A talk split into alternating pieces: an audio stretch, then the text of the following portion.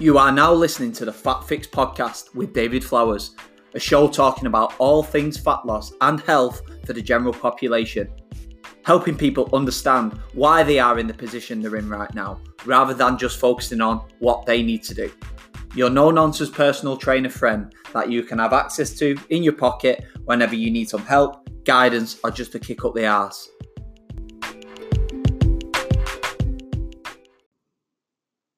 Hello and welcome to the Fat Fix podcast for series number two. This week I had on my first guest on the show. I was a little nervous interviewing someone for the first time, as for the last 10, it's just been me, and if I've messed things up, I've been able to just stop and start again. My first guest for episode 11 was Juggy Sidhu, who is also known as the Indian body coach. I've followed Juggy now for quite a while on social media, and his work is fantastic. Not just in terms of the content that he puts out, but the results he gets with his clients. A real, genuine, nice guy whose passion is very clear to see, and just like me, wants to educate and help people. He runs a very successful coaching business called the Lean Indian Academy, which empowers the Indian community to living a healthier lifestyle. So for me, Juggy was the perfect man for this podcast which is called Fat Loss Culture. We delve deep into how important it is to understand a person's culture when it comes to nutrition, how to deal with social occasions within the Indian community, and how you don't have to be a weirdo and take Tupperware to Indian weddings to lose weight. This was a great chat. I thoroughly enjoyed it. And I think any listeners who are from all cultures, all backgrounds will benefit from this one today. So without further ado, let's get underway with series number two of the Fat Fix podcast, episode 11 Fat Loss Culture with Mr. Juggy Sidhu. Hi, Juggy. Hey, man, how you doing? I'm good, thank you. Thank you for coming on the podcast, mate. That's a privilege, bro. Thank you very much for inviting me on. First guest, no pressure. yeah, I'm not this, feeling it, I promise this first one for me interviewing anyone as well, mate. So if I'm shit as well, then it's, it's all good. I'll be sure to let yeah, I'll let you know as we go through. I'll anyway, just start judging you. Yeah, start judging me on it. Today's podcast is called Fat Loss Culture, and today's guest is Juggy Sidhu, known as the Indian Body Coach. If you want to give yourself a brief introduction, mate, tell the listeners who you are, a little bit about yourself, and we can get cracking from there. Yeah, well, where to start, man? Where to start? Um, okay, so I started studying nutrition over a decade ago. So I went to university and, and started studying it. Um, it all, always been a passion in my life, and I think probably from the, the first moment my dad was kind of diagnosed with diabetes, I, I started to realize how powerful nutrition and training and lifestyle could actually be uh, to an individual's health. And that's probably one of the, the kind of main reasons I got into this kind of industry in the first place uh, to kind of help people in a, a kind of similar sort of uh, circumstance. Um, yeah, I've I've been through quite a lot of different phases of my kind of career so far. You know, doing like the old physique competitions and bodybuilding and taking things to like crazy extremes, um, and then kind of bringing it back to why I started in the first place in the last kind of three to four years, where we're really focusing more on health and uh, getting people into a better position in terms of their health, their happiness, and their confidence. Um, but yeah, you know, you've been following me on social media for a while, so you know I'm all about kind of education and continued learning. And it's really cool to be, you know, in this space now where we can, you know, interact with people with very similar kind of mindsets to us. Um, and you're definitely one of them, man. I mean, I've been following your work for a while, and I can see what you're doing, and I really respect your kind of mindset towards um, helping people. Oh yeah, cheers, mate. Yeah, exactly. That's one of the reasons why I got you on as well, is because I want people on that. You know, I believe that we're on the same page with what we do and mm. share a genuine passion. Just the end of the day, just to helping people. I didn't actually yeah. know that about your dad, mate. Is that such a really powerful why to get into the industry? That's pretty cool. That mm. you you've got something that drives you so much to hopefully empower others and you know, like you said, learn a lot more about what with your dad having diabetes and how that could mm. kind of link into obviously lots of other people that suffer from it as well. How you can well, use yeah, that to help you, help the others. This is the thing with my dad. Like he's got late onset type one diabetes, so it was an autoimmune problem, and it was actually caused by like if you looked at his lifestyle back then, because and I guess if there's any kind of Asians listening to this, um, they'll probably relate. But kind of our parents, the the generation above us, and even the generation above them, like my grandparents, all they've ever known is work, work, work, and provide for the family. And you know, you you kind of put yourself last, like your your health and your importance is like the lowest on the priority list. Um, and he was he was working himself to the bone. Like he was getting up at like four in the morning, traveling to work, and then getting home at like 10 p.m. at night, and just non-stop, constantly, even through the weekends as well. And it just got to the point where his health just gave up on him. Like something had to give. Um, and I think that was like a massive turning point just within the family and in my own kind of mind mindset towards this, um, just towards how how much of a, an impact our choices can have on our health and and our lifestyles, I guess. Yeah, exactly. That that's something that obviously leads on nicely to what we want to speak about today. Is mm.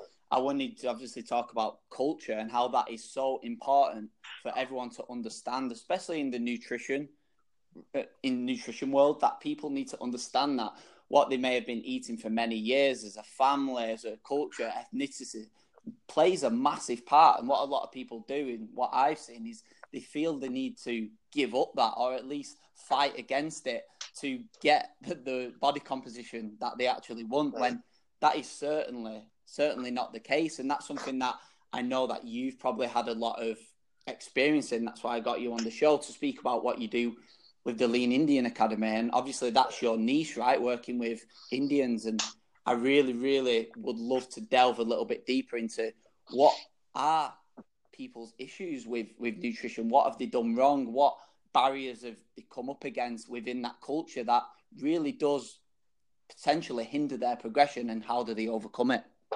Yeah, I think one of the first things to really kind of note upon is, you know, most people are looking for that body composition, but in reality, they're nowhere they're nowhere near that goal. Like especially when they first start out, like they say, okay, I want to look like I've got abs, I want to look strong, I want to build muscle, but when you look at their lifestyle, you look at where they're currently at, you start looking at their health markers. And I, I know that you take these markers too, things like blood pressure, for example, and you see where their goals are and where they're currently sitting. And you're like, mate, your blood pressure's massively through the roof right now. Maybe we focus on that first before we start thinking about abs. And then I think one of the biggest problems that a lot of people face is just by not having that understanding as to where they're starting from, they're willing to go and rush into an extreme straight away. And an extreme is usually going down the whole nutrition pathway of, okay, I'm just going to cut everything out that I really like to eat. I'm just going to stop eating with my family. I'm going to stop eating the foods that I've grown up with. You know, I'm just going to turn my back on all that. And then, like within three three days, sometimes, let alone three weeks, they're like, I can't do this. Like this is too difficult. Like it, you know, this is not sustainable. It's not something that I can actually adhere to. And I think that's when people start taking backward steps. And I think it's just trying to get people that understanding that you don't need to go to these extremes. Most of what we eat is not bad in itself. And I think that whole notion of good and bad foods is just something that we really need to explore. Exactly. I hate the good and bad foods. It's, you know, and I do say this to a lot of people as well. I, you know, I've dealt with people from all over the world. I've worked in Dubai, so I was dealing with you know lots of different cultures, and for me to have the audacity to turn around and say to him, "Yeah, mate, you know you can't have rice anymore, you can't have bread anymore," and that's what yeah. some of the trainers that I work with used to do, and I'm like, "You, you fucking serious, mate?" Like, oh man, yeah, but the thing is, this way for years. Yeah, I, but I used to be, you know, when I went through my bodybuilding phase. So yeah, when I was yeah. literally physique competition, but you, I think, I think when I was posting on my social media, then I would attract a certain type of individual that wanted to get into that sort of shape. Yeah. And it would be, and even I would say, like, no, you can't have that. That's that's not good. That's not going to help you. But it, it's almost that edu- like it's been a kind of journey for me as well, as well as an educational process to say, hold on a second, like these foods are not inherently bad. They're not going to cause any kind of issues it's probably well usually the quantity of the foods that you're consuming um, as opposed to the actual type of food itself but i've been there man I, I was once that guy that was like no you can't eat that stuff that, that that indian food's going to cause weight gain and I, I would even there was even a point in my career where i was sitting around a table There's about three or four kind of coaches. That We are all working at the same gym, gym at the time. And one of the guys was talking about one of his Indian clients saying that he'd gone, gone to a wedding and he'd eaten this and he'd eaten that. And uh, no wonder he can't w- lose weight. And I was like, at the time, I was like, yeah, what an idiot. How, how, dare, how dare he go to an Indian wedding and eat the food that's available? like, you look back on that sort of stuff now, and I'm just like, no way did I say that. No way did I think that. But oh, again, exactly. we're, we're all conditioned. And even at that point in my life, I was conditioned to believe that food is bad. Like, this type of food is bad, this type of food is good. And we've got to educate, man, because if, if that's me with sitting there with a university degree in nutrition, thinking that food is good or food is bad. Like there's a massive amount of education that we need to get out there into the world to change that perception. Yeah, hundred percent. I think I've been there myself as well, where you kind of turn into that robotic PT, and I've, mm. Like I said, I've been there when I started in the industry you know, you get most of your education from when you first start from these shitty magazines. I remember university, I think I had every men's health magazine known to mankind. Yeah. I was preaching that shit to myself, my uni mates, everyone else. And then probably when I started in the industry, I took that education because that's all I had. And it wasn't yeah. until I started dealing with everyday people, people like my mum, that I thought to myself, what a dick. Like, why are you giving this advice? What, like you said about the wedding. Imagine, yeah. imagine someone saying to you, you go to a wedding and you've got to, what you're going to do? Take some Tupperware to a wedding? you know, it's, it's crazy, man. It's crazy. But I put a post up this morning, just literally talking about, it. yeah, yeah, yeah, the Indian wedding food. The amount of comments below that where people are saying, "Yeah, I'm just going to take my Tupperware," and I'm like, well, I did used to do that when I was competing, when I was literally about two, three weeks out from getting on the stage. But the people that are posting that they're taking Tupperware to weddings, these guys are not athletes. These guys are not physique athletes. And I'm like, what has conditioned you to the point that now, even though I've given you the information, you still think that that's something you need to do just to get around it? And I, that's why I keep saying, like, it's all about education. The more people can understand, the better decisions, more informed decisions they can make. And then that's when they become empowered. But yeah, I think there's a huge, huge amount of education that still needs to be provided to these people. Yeah, I couldn't agree more, mate. It's it's that notion of extreme, and that's what a lot of people feel that they need to do. And like you mentioned before, saying somebody wants some abs, and it's like where you are right now is not anywhere near where you envision yourself being. So you need to start taking the actions of where you are right now, which is potentially very, very basic, and build yourself yeah, like... up to thinking about taking Tupperware to a wedding, which in any scenario, apart from like you said, stepping on stage, I don't think anyone, apart from the minus one percent, actually need to do that. Absolutely, man. Absolutely, and I think like some of the most basic things that I see is can you you know getting people to just write down what they eat on a day-to-day basis? Like if you actually look at what people eat it's not inherently bad all of the time. But like i said before it's usually just the quantity of food that's being consumed for an individual that's most likely sitting in an office job most of the day.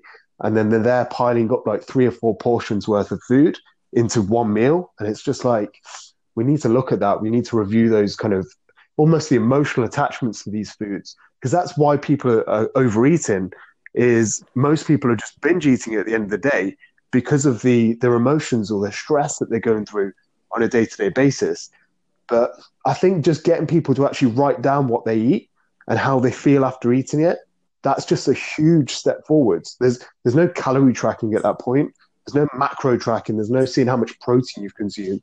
Just write down what you're eating yeah, it's making people more aware, isn't it? Like taking some hmm. responsibility for how you are eating. And people do who do write food diaries, I find it kind of scares them a little bit where they think, fuck, I didn't realize that I actually ate that much food. I don't didn't realize that my, my four lattes a day contain, uh, contain 200 calories per latte. Yeah. And I'm, you know, yeah. I'm smashing four of them. And I'm like, yeah, you, you're eating potentially more than half your caloric intake from bloody lattes.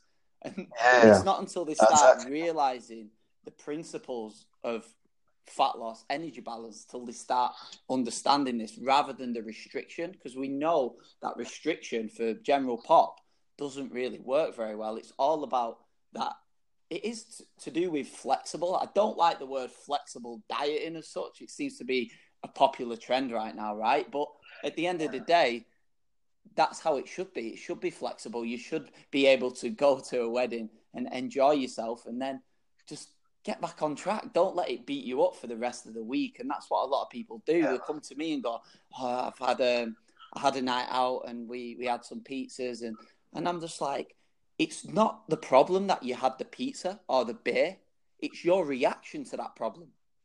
Yeah. So yeah, your reaction is what's fucking you up for the rest of the week and your mindset towards it. Because if I do that, I just get back on track the next day. It's habitual. I just go back to the plan, go back to ticking the boxes and doing the right things daily that are in line with my goal and asking myself each day is what I what have I done today in line with where hmm. I want to be.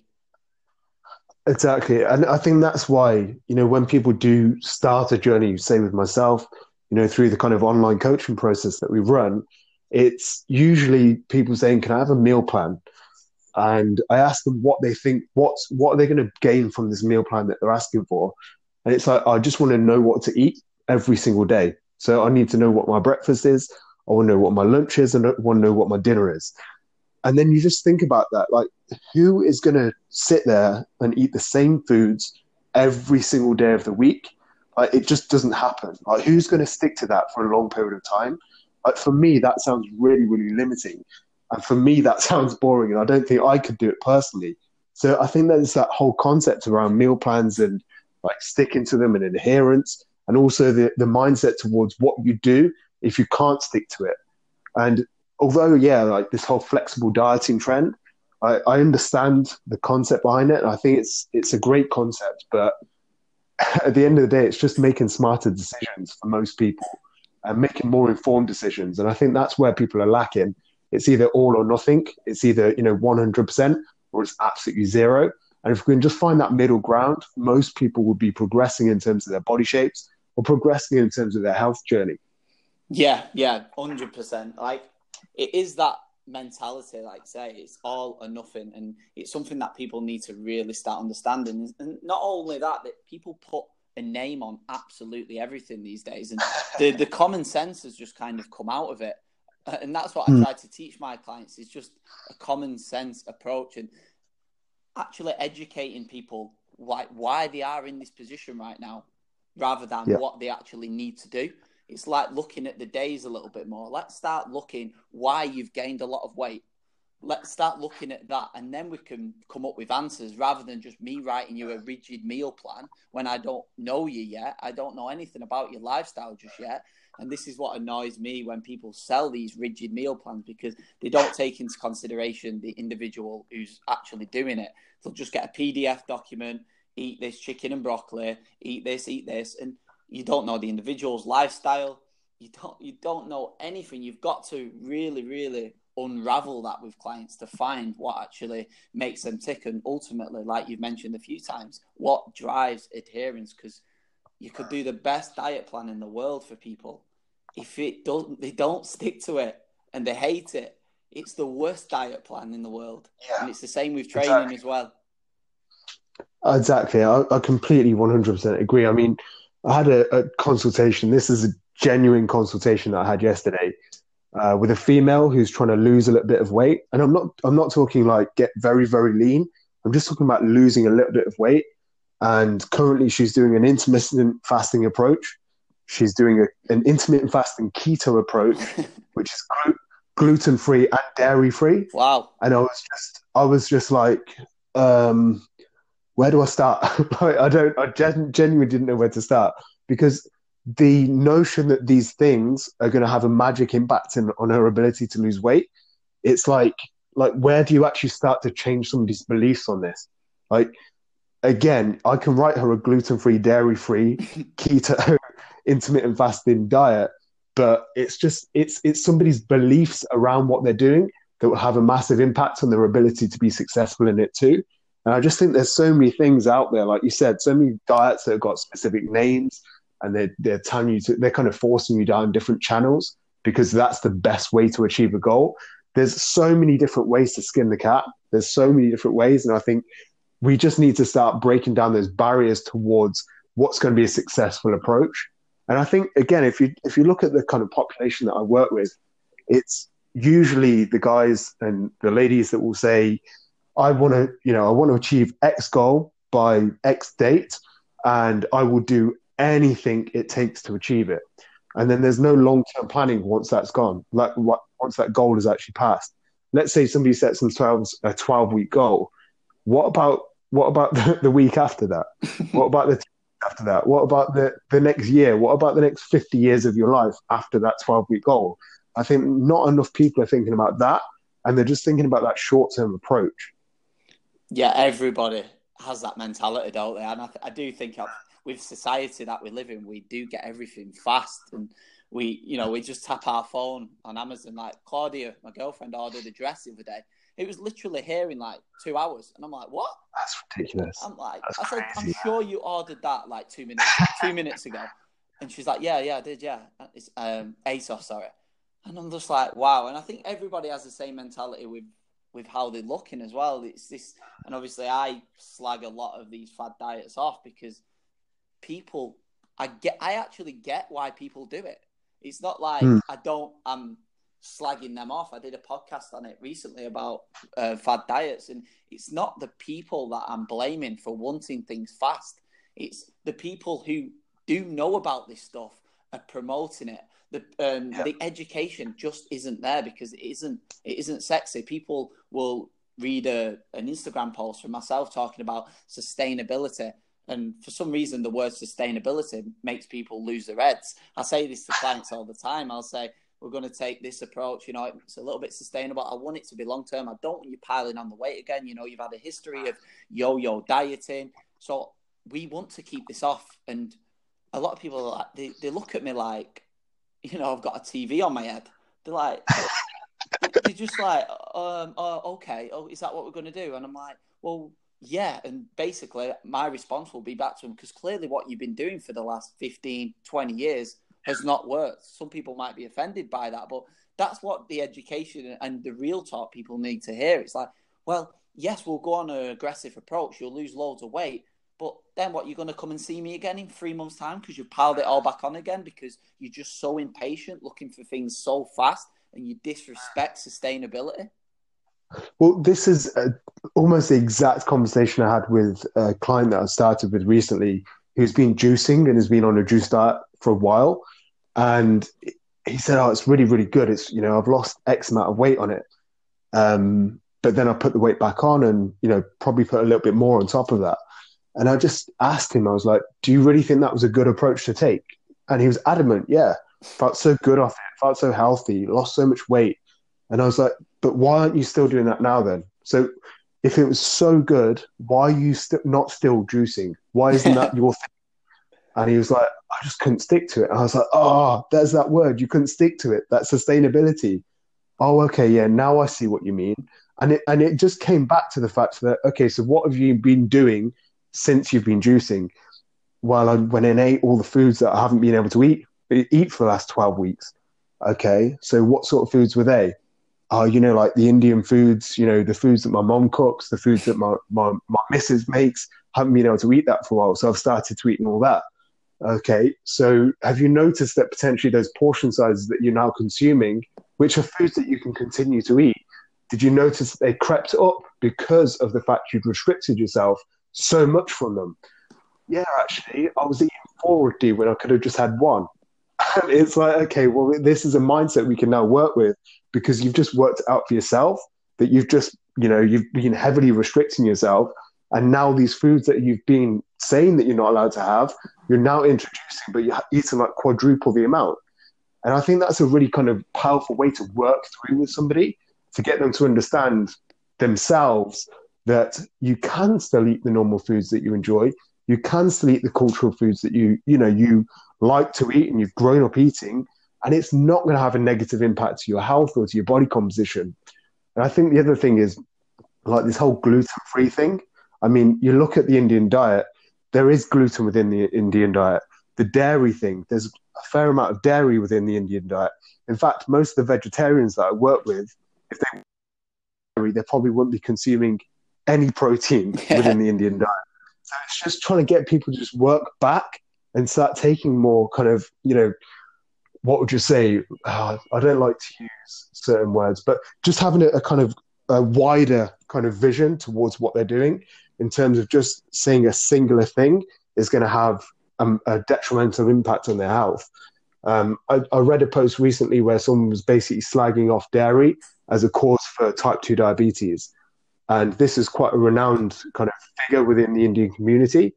And I was just like, how how are these people allowed to post this stuff? Like, how is that even allowed to go into to the world where people read that information and then dramatically change their diets on the back of it and potentially cause even further detrimental effects to their health because of it, especially vegetarians, man. Uh, they're, they're difficult enough to get protein into their diet as it is. No, yeah, exactly. Them, them type, them type of people, they, they have the. It's like a they want to set up a battle between the life that they've been leading for many years and this new life they want to create, and and it is like a battle between the two. Like you mentioned with your client there, who went, who was on a juice diet and then goes back to his old weight. He probably had a wedding. he probably couldn't do his juice at the wedding, and he probably, exactly. he, probably exactly. he probably found himself like shit. All this good food here, and I ain't got my juices in my bag. No, he, did, he probably didn't have a point for his NutriBullet. and it's, it's this people setting themselves up in this way. They're leading themselves to just disaster down the line. Exactly, man. I think you've kind of touched upon it on that whole instant gratification culture too. Like it takes time to learn about food. And most people aren't willing to spend that five, ten minutes a day to learn about the foods that they're consuming. And I'm, I'm not talking having like like an encyclopedia of kind of calories and macros and micronutrients, but just to like write down and understand their food diary or put it into a, a nutrition software something like MyFitnessPal or Cronometer, but people aren't spending the time doing these things because they they they think they're too busy. When usually what I say to these people that think they're too busy to actually start writing down the foods that they're consuming is if I followed you around all day long like a stalker, would I find five minutes in your day for you to write this stuff down or start tracking this information? I think it's important to learn. It's important to go through this process knowing that this is a learning and educational process as well. You're not here to follow, you're not a sheep. You need to take control of your health. And one of the best ways to do that is through nutrition. And one of the best ways to do that is just through writing down the foods you consume in. Start to understand the foods that you consume a little bit better. I mean, I posted a, a recipe of a chicken curry and I put all the, the calories and the macros, and people were looking at it like, oh, I thought it was a lot worse than that. I was like, it's not worse than that. It's just because you're either eating double the amount or you're, you're using like you're using ingredients within this that aren't potentially necessary for the taste. But it's again, it's a cultural thing that we're used to eating a lot more oils within the foods that we don't necessarily need to add to the food. But I guess it's again just kind of breaking down this barrier of education that it's okay to eat these foods. Maybe we'll adapt them slightly. They'll still taste absolutely amazing, but we don't need to eat as much oil in them, or we don't need to eat as much as we put on our plate. And even culturally, man, like I had a client say this the other day. He went to a family occasion. He's lost, I think it was about 20 something kilos now. And people in the room were saying how unhealthy he looked. Oh, he man. said to me, he's never ever had that con- that that conversation with somebody for, before where they were like, "Yeah, you look unhealthy," and he was like 120 something kilos, man. They said he and looked unhealthy. Like, yeah, this is it's it's an insane viewpoint from some Asian perspectives.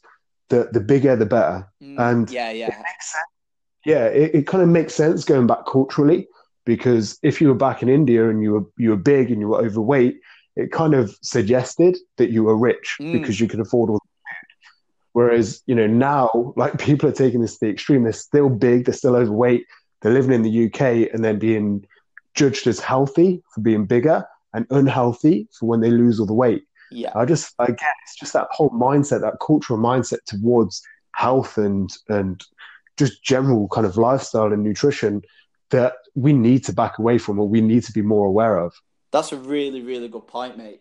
I've had a lot of clients like that as well. Um, different cultures. I had um, a client who was um, Egyptian, and he lost. He came to me for a twelve week transformation. Lost a lot of body fat. He was already in quite good shape. He played a lot of football and stuff, so he was all relatively lean. And then basically, we dropped his body fat right down. And then when he used to go and see his mum, his mum was trying to feed him, saying he looked too skinny and he looked he looked really ill. And he was coming back to me and, and he was like, "My mum says I look ill," and he didn't really have the education behind it as such. But I was just yeah. speaking to him and explain what you've just said. Really, I was like, "It's gonna be like that." You know, your mum, you know, bless her. You know, she's probably absolutely loves the food. You know, you're going to get the family round. She's going to be asking everyone what they want to eat. You know that you can't have enough food on your plate and that that's I get that, and that's a lovely thing. And but when he kind of understood that and understood that's how culturally been brought up, he kind of started to understand it a little bit more. And I was just laughing, saying, "Your mum's gonna say that, mate. You're getting, you're getting lean now. Mums, you know, they're so caring. My mum had said the same for me. You know, if I went in, and funnily enough, that's done in a in a nice, caring way. I don't think there's any malicious intent in that at, at all. But on the opposite side of things, you do speaking about like social pressure and things like that. You do get a lot of people that do say to the friends, "Oh, you're looking too skinny," "Oh, you're looking," and they wouldn't bat an eyelid if they walked in with a kebab and a bottle of coke, but they, they literally pull the face if they've got a chicken salad and a bottle of water. Yeah, one of the funniest things for me was I, I remember being very very lean, probably like a week out from going on com- uh, going on stage uh, for a competition, and somebody said to my wife like, "Are you not feeding him? Like, do you not feed him anymore?" And she was just like, "He eats six times a day. I'm in the kitchen constantly cooking for him, but he's just you know trying to explain to an older kind of Indian auntie to explain." Yeah, he's he's got a six pack or he's got abs, he's got veins popping out of his arms, but he still eats six times a day. Like it's, it's a very different kind of cultural it's a very different kind of um, i guess background around you know body composition and what somebody should look like. Um, but yeah i think there's lots of little battles like that that do need to be broken down in society especially in the indian society about what we need to really take care of. I mean i mentioned my dad earlier and the, the kind of pressure that he put on himself you know to get to a certain level in his career so he could you know give us the education that we that he never got um, and I think there's that whole kind of pressure that we put on ourselves, whether it's finances, whether it's our car, whether it's our house, trying to show everybody else how, how great things are, but then not really taking care of the things that matter in terms of our personal health. And I think there's, again, there's so many kind of cultural elements to this that we do need to start looking at, especially if we want to start moving forwards as a, a kind of society and not be, not succumb to things like high blood pressure and cardiovascular disease and type 2 diabetes, but medications for cholesterol, medications for depression. I think there's just so much that we need to start looking at. Um, and yeah, it, it is kind of taking a step back from what's normal within our culture. It's it's funny, really, because what I was just thinking then as you were speaking, I was thinking from a psychological point of view, talking about the community in the Indian community, talking about food and you know eat more food, don't look too lean. They've actually got it in a way right that they're not becoming body obsessed like current yeah. society is dragging people to be. So, for that standpoint, from a psychological standpoint, it's fantastic. Don't be an absolute boring loser trying to be lean all year round, and and yeah. embrace what you've. You know, talking about. I did a post on body image yesterday. You know, at the end of the day, you know, life isn't about being on one big diet. We know that. And there is more to life than how you look. But at the same time, from what you've mentioned, culturally, you probably, they probably, the psychological aspect is great. You know, I love that shit. But it's more the physiological stuff as a byproduct that is going wrong. So, like you said, with yeah. high blood pressure, you know, blood sugars all over the show, things like that, that also needs to be taken into consideration. And if you can match the two together, keep that same psychology around it all, but also at the same time take care of your health, then you you'll be you'll be laughing. You'll have the best of both worlds. Because in current society, people's psychology is so messed up, and that's what's causing problems physiologically as well. So at least there's from a culture point of view, it's good to have the one side, the psychological aspect, a bit more relaxed. within the health and fitness, yeah. which which you can't knock essentially as well. Bro, I th- but I think it unfortunately does go both ways because I think there's a perception of how a male should look right. and potential potential of uh, potential kind of perception of how a female should look. Ah, okay. And I think yeah, there, there's also almost a bit of a divide there where it's okay for a guy to put on like 15, 20 kilos once they get married, but if a female does that after having kids, it's like, oh, what's wrong with her? Like your sister-in-law, she bounced back really quickly after having kids. What's wrong with you? So I think there's, it's almost like a dangerous thing. Like the psychology of body image, it goes both ways depending on genders. Mm. And I think there is so much pressure on females to look a certain way within the Indian culture. And again, like think, I, I don't know if you've heard about the kind of Indian mother mother-in-law sort of kind of scenarios. Like it's not always the nicest relationship and I, that's being quite broad and generalistic because you know my miss and my mum get on really well, but there's a kind of old school mentality towards being a mother-in-law and judging the daughter, and I think um, yeah, I think it's it's kind of a weird one when we start looking at when we start going down that rabbit hole. but, but, yeah, I mean, I did a, a recent seminar. We had an, an event on for the uh, Lean Indian Academy members, and I actually had one of the psychologists that we work with who's working really closely with our community. And she came down, she did some mindfulness, she did some meditation, um, and she talked about kind of cognitive, cognitive behavioral therapy. And it was just so interesting to see how much a role kind of psychology does play into people's decisions make, decision making on a daily basis. So, you know, we, we go back to things like food diaries, for example, understanding the choices that you're making and why you're making it. Like Dr. Harbinder Sandhu, like she's currently, I think, giving a lecture in Harvard, at Harvard University. So she's over there at the moment. But we were talking a bit about just understanding your state of mind when you're making certain decisions to do with foods or to do with why you're not exercising, why you're not moving, or why you're spending your whole weekend in bed instead of getting up and getting out there. And I think like psychology will just play a huge role when we start to get a bit more self awareness. It has a massive impact in our health and our decision making on a day to day basis. I think personally, psychology is the big one for everybody that I've worked with. I think a lot of people have got this war going on within the head, and that was actually my very first podcast was lose weight in your head because hmm. that's yeah, what I, yeah that was awesome. That's what I believe people need to do before they can start embarking on getting the body to where they envision it to be or where they want it to be. It's because people are so bloody harsh on themselves and people don't understand the whys behind things. So this is what mm. I want to teach people when they do say to me oh I'm hungry I'm feeling fatigue I want to relay back to them why is that happening, especially when they're dieting. Mm. You know, rather than just saying the whole okay, you need to eat less, you need to eat less, you need to eat less, calorie deficit, calorie deficit, calorie deficit. It's like okay, yeah. yes, we know that is the first law of thermodynamics. We know that, and I'm sure they know that. And most people who are overweight know that they probably need to eat a little bit less and move a little mm. bit more.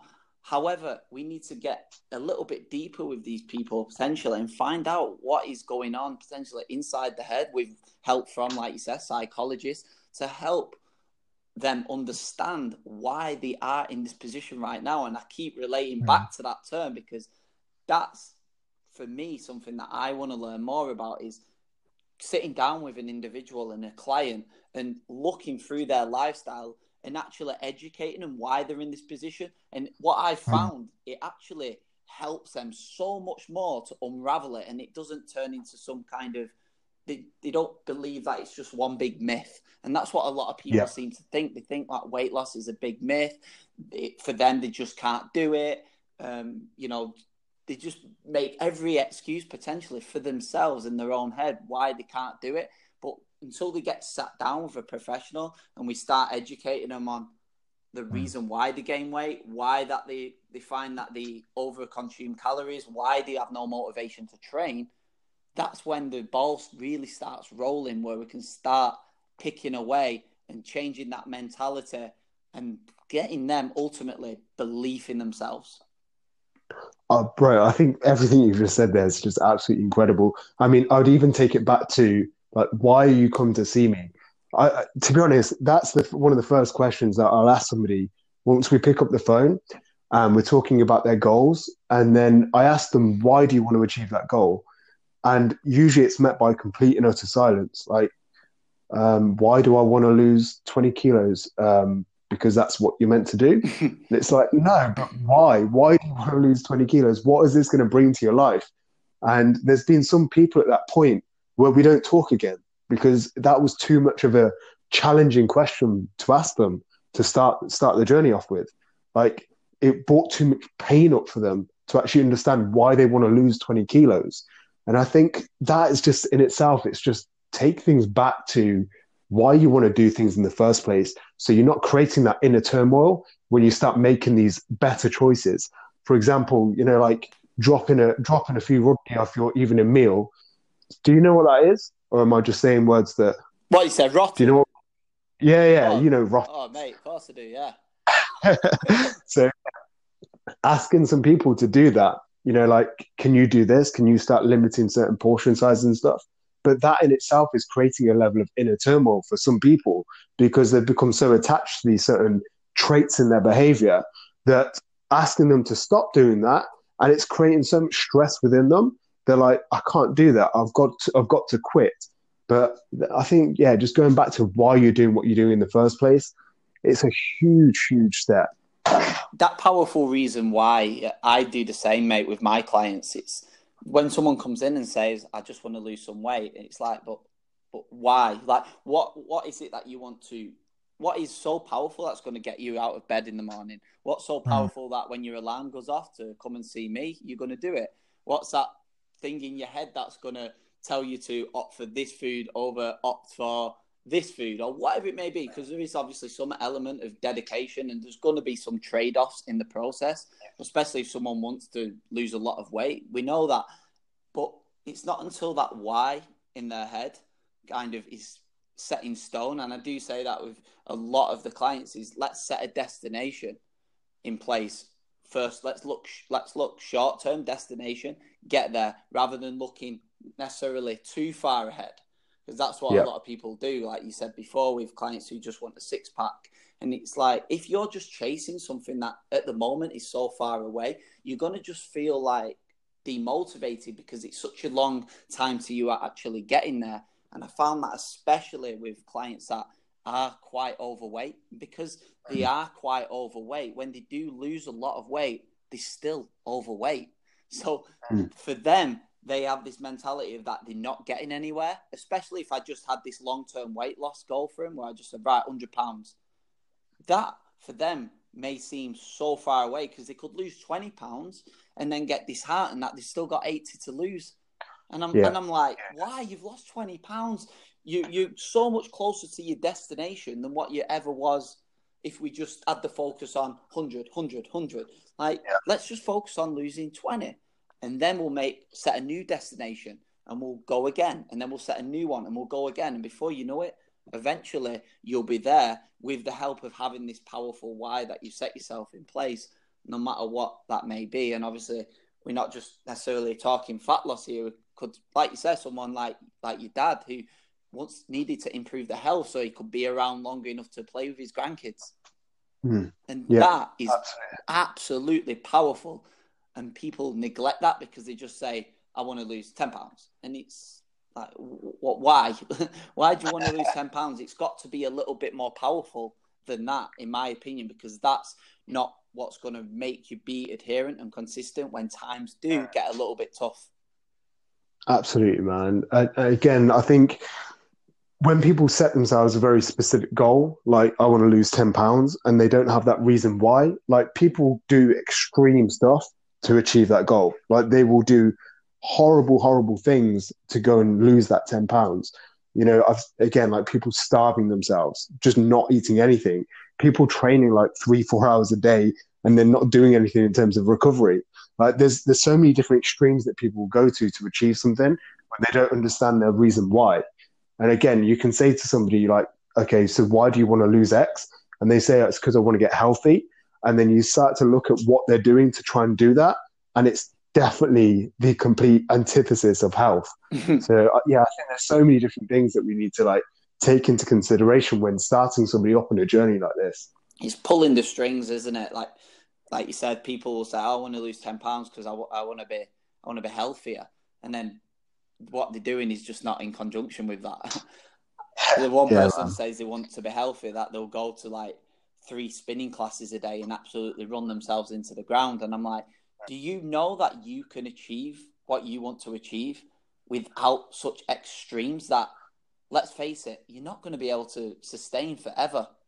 Like, mm. there's no way you can have this mentality of extreme because extreme only lasts a short period of time. You know, you're going to get mm. these memento memento results where you you lose ten pounds, and then there's no way that steam train can just keep going and going and going before you hit a wall and the body is not not daft and it will do anything and everything in its power to return back to where it used to be and pull you back yeah. into where it was comfortable and that was comfortable being when you go back to your normal lifestyle eat the foods that we've mentioned on today's today's show you're just going to accumulate the body weight and some more, and it's going to be a vicious, vicious circle of you just living your life wanting to lose weight, and that's what a lot of oh, people do. It's it baffles yeah. me, and it's quite sad to see. A lot of people are just they're always trying to lose weight.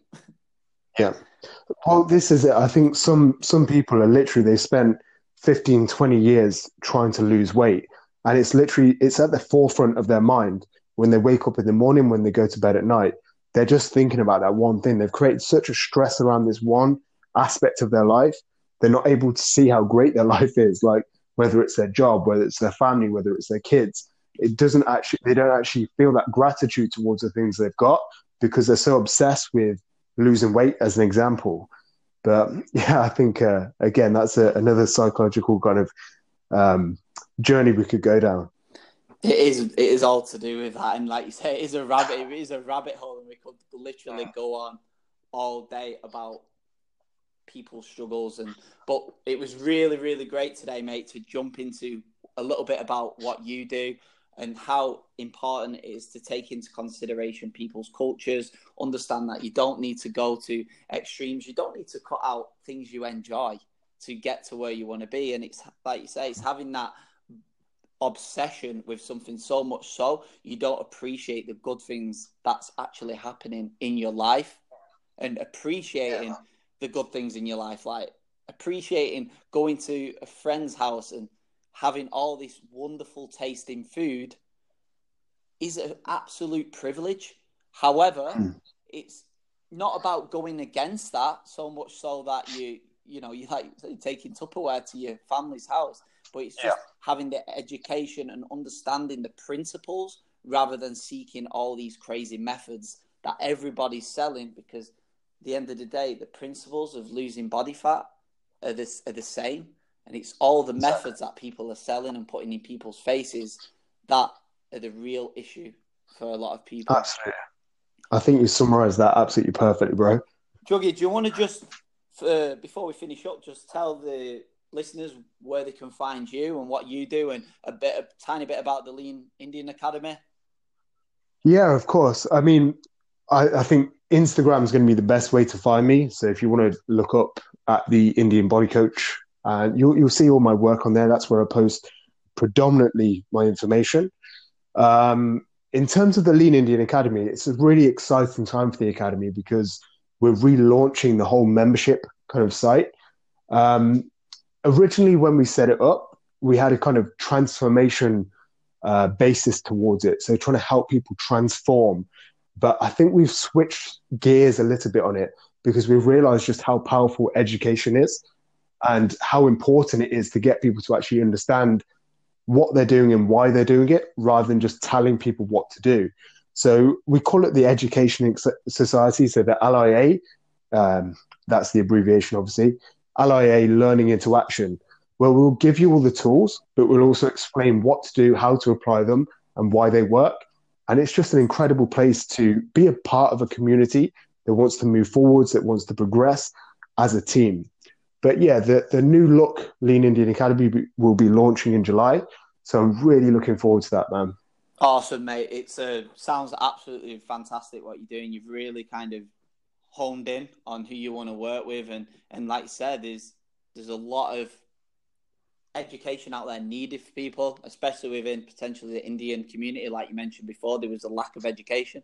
For you to really hone in on that and give out the quality information that you do, it's it's brilliant to see. And like I said, that's the reason why I wanted you to come on the podcast today to talk about fat loss culture because like I say, it really is all about helping people understand more about health and fitness in general and actually give them the right information that's not just there to just scam people and just give them tools that they're going to have for the rest of their life so they don't need to keep reinvesting in shit all the time. Hopefully, people that join your Lean Indian Academy will take enough away to never ever need help again. Absolutely, man. And the only reason people will stick around is because of just how incredible the community is and just the fact that we get so many experts coming through. I've mentioned Dr. Harbinder, who, who comes and talks about psychology. Then we've got uh, Jyoti Patel, who's actually the head of cardiovascular research. She's been working at Oxford University for a while. And, you know, like we have such an incredible team. We have so many incredible guest speakers coming in and talking about different topics around Indian lifestyle and health. Like that's why people stick around, and that's why it's such a fantastic community. Yeah, that's class, mate. Continued education, people. Again, same time, yeah, you want people to get the skills to go away that'll last them forever. But at the same time, same with clients that I see one to one that I've been seeing for a long time. They just want to stay around because they're always learning something new. They've got me on hand to help them whenever they need it. And at the end of the day, that's also a fantastic thing as well. Yeah, man. Juggy, thank you very much for coming on, mate. I really, really appreciate your time, pal. I know that you're busy, and I hope it all goes well with the Lean Indian Academy, and I'm sure it will. And I'll speak to you very soon, and we'll have to get you on again in the future to talk about other stuff because there's so much we could talk about. Absolutely, bro. Now, I appreciate it again, and take care, man. Take Thank you. Thank you.